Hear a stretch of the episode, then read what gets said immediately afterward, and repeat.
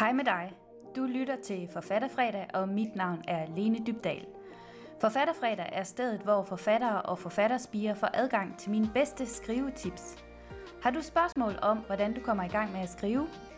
Eller har du brug for viden om at markedsføre din bog? Så lidt med. Hvor lang skal min bog være? I dag der skal det handle om gode råd til, hvor lang din bog skal være, gode råd om længden på din bog, således at du øh, kan overskue dit skriveprojekt og se frem til, hvor tyk din bog også bliver. Det kan også være en motivationsfaktor. Jeg hedder Lene Dybdal, og jeg er din vært her på Forfatterfredag. Jeg er selv forfatter. Jeg har udgivet øh, syv romaner hos øh, forlaget Tellerup, og så underviser jeg online i at skrive. Jeg har et skrivekursus, som hedder Skriverejsen, hvor øh, jeg har haft mere end 1000 kursister igennem efterhånden. Hjertelig velkommen til Forfatterfredag. I dag så skal det handle om fem gode råd om længden på din bog. Når man første gang skal skrive en bog, så kan det være et uoverskueligt projekt.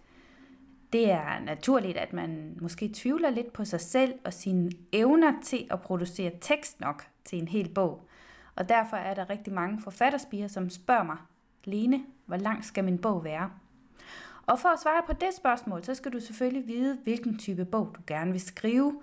Der er jo stor forskel på, om du vil lave en billedbog til børn, eller om du skriver en fagbog, eller en selvhjælpsbog, eller en roman. Så hvis lige vi tager det første eksempel først, hvor lang er en billedbog så? Og her er der en tommelfingerregel med hensyn til længden på bøger.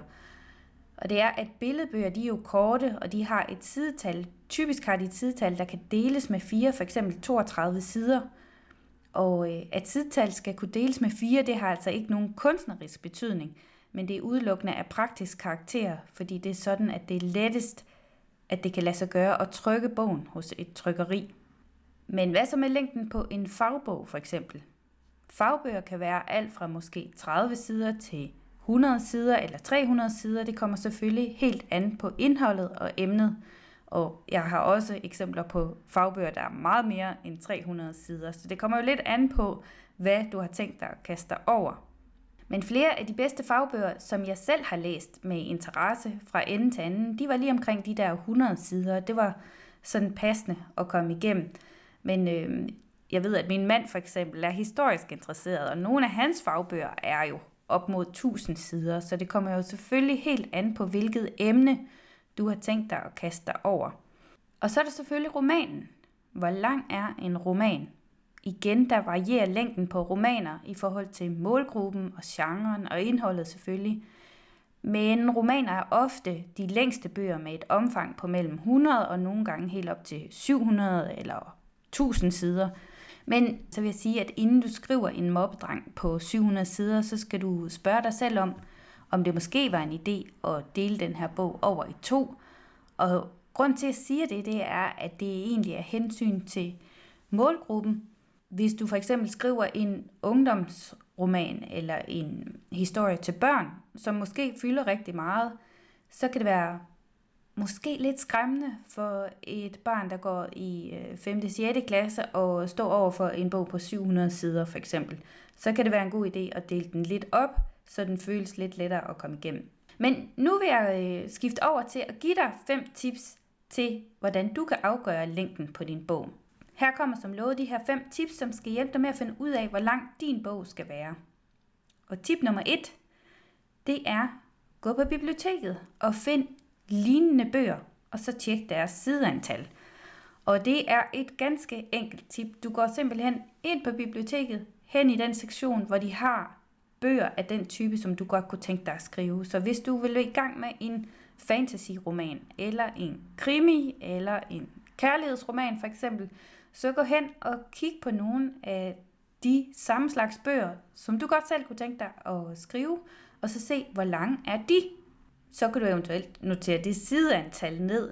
Noget du også kan være opmærksom på, når du så tjekker det her sideantal, det er, og det vil jeg tro, du bliver opmærksom på, når du bladrer igennem de forskellige bøger, det er, at nogle de er jo sat op med måske en lille skrifttype, og sat meget tæt, så der er rigtig meget tekst på hver side. Og så kan der være andre bøger, som har et lidt mere luftigt layout, hvor der måske står mindre på hver side.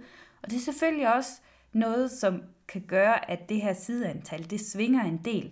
For hvis det er tæt skrevne sider, så kan bogen jo måske være tyndere. Men hvis man havde valgt at trykke den med lidt mere luftig tekst, så kunne det være, at den var længere. Så det skal du selvfølgelig også lige overveje, hvor tæt skrevne er de der sider. Mit andet tip, det er at finde en passende kapitelstørrelse. Prøv at læse nogle bøger i den genre, som du selv skriver, og så bid mærke i længden af kapitlerne. Følger de et bestemt mønster? Eller er kapitlerne af varierende længde?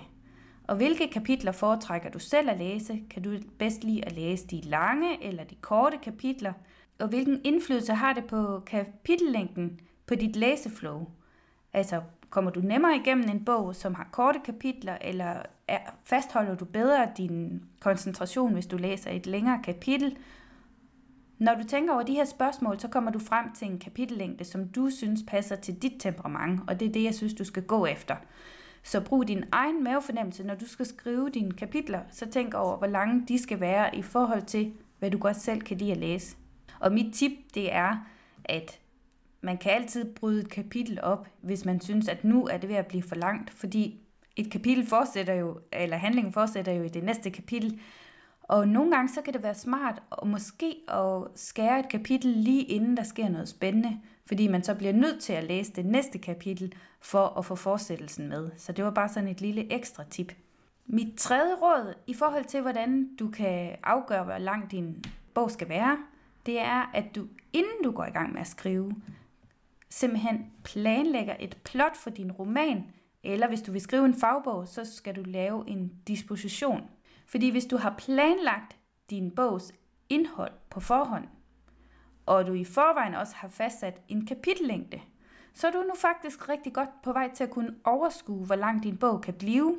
Hvis du ikke ved, hvordan man plotter en roman, så kan du få hjælp til det på øh, Skrivrejsen, som er mit øh, medlemssite for forfattere og forfatterspiger. Der har jeg et helt kursus i, hvordan man plotter en roman. Tip nummer 4. Sæt siden op i Word, så det svarer til en bogside. På min blog der har jeg skrevet en artikel om, hvordan man kan gøre det her i detaljer med at sætte sin øh, side op i Word, så det svarer til en bogside, så det vil jeg ikke gå dybere ned i. Jeg vil bare nævne, at hvis du tilpasser dit layout i Word, så det svarer til siden i en trygt bog, så er du endnu tættere på at kunne afgøre den fulde længde af din bog. Og det kan være super motiverende, hvis du nu for eksempel har sat en bog op som en af dine yndlingsbøger, og du tager den ned fra hylden, og så kan du se for eksempel, efter du har skrevet 20 sider, så bladrer du lige ind i den her trygte bog, som du har, øh, din yndlingsbog der, så kan du se, nå okay, det fylder så meget i papirbogs format, kan man sige. Eller nu har jeg skrevet 100 sider. Wow, det er måske allerede en tredjedel af min yndlingsbog. På den måde, så kan man sådan lidt få en fysisk fornemmelse af, hvor lang ens bog er, selvom den endnu kun eksisterer i, som et Word-dokument. Men det kan altså være meget motiverende for at fortsætte med at skrive, at man sådan ligesom kan måle det på en rigtig bog, hvor lang ens egen bog er efterhånden. Mit femte og sidste tip, det er, at når du har gjort alle de fire foregående ting, jeg kan lige repetere dem, hvis du har øh, glemt, hvad jeg har sagt indtil videre. Altså, tip nummer et, det var at finde lignende bøger på biblioteket og tjekke deres sideantal. Og tip nummer to, det var at finde en passende kapitelstørrelse. Tip nummer tre, planlæg et plot for din roman eller en disposition for din fagbog. Tip nummer 4 var at sætte siden op i Word, så det svarer til en bogside. Når du har gjort de her fire ting, så kan du anslå antallet af sider i din bog, og det er her under tip nummer 5. Fordi ved at tage din kapiteloversigt, som du udarbejder samtidig med dit plot eller din disposition, og sammenholder den med længden på dine kapitler, så kan du nu gange ud, hvor mange sider din bog cirka bliver.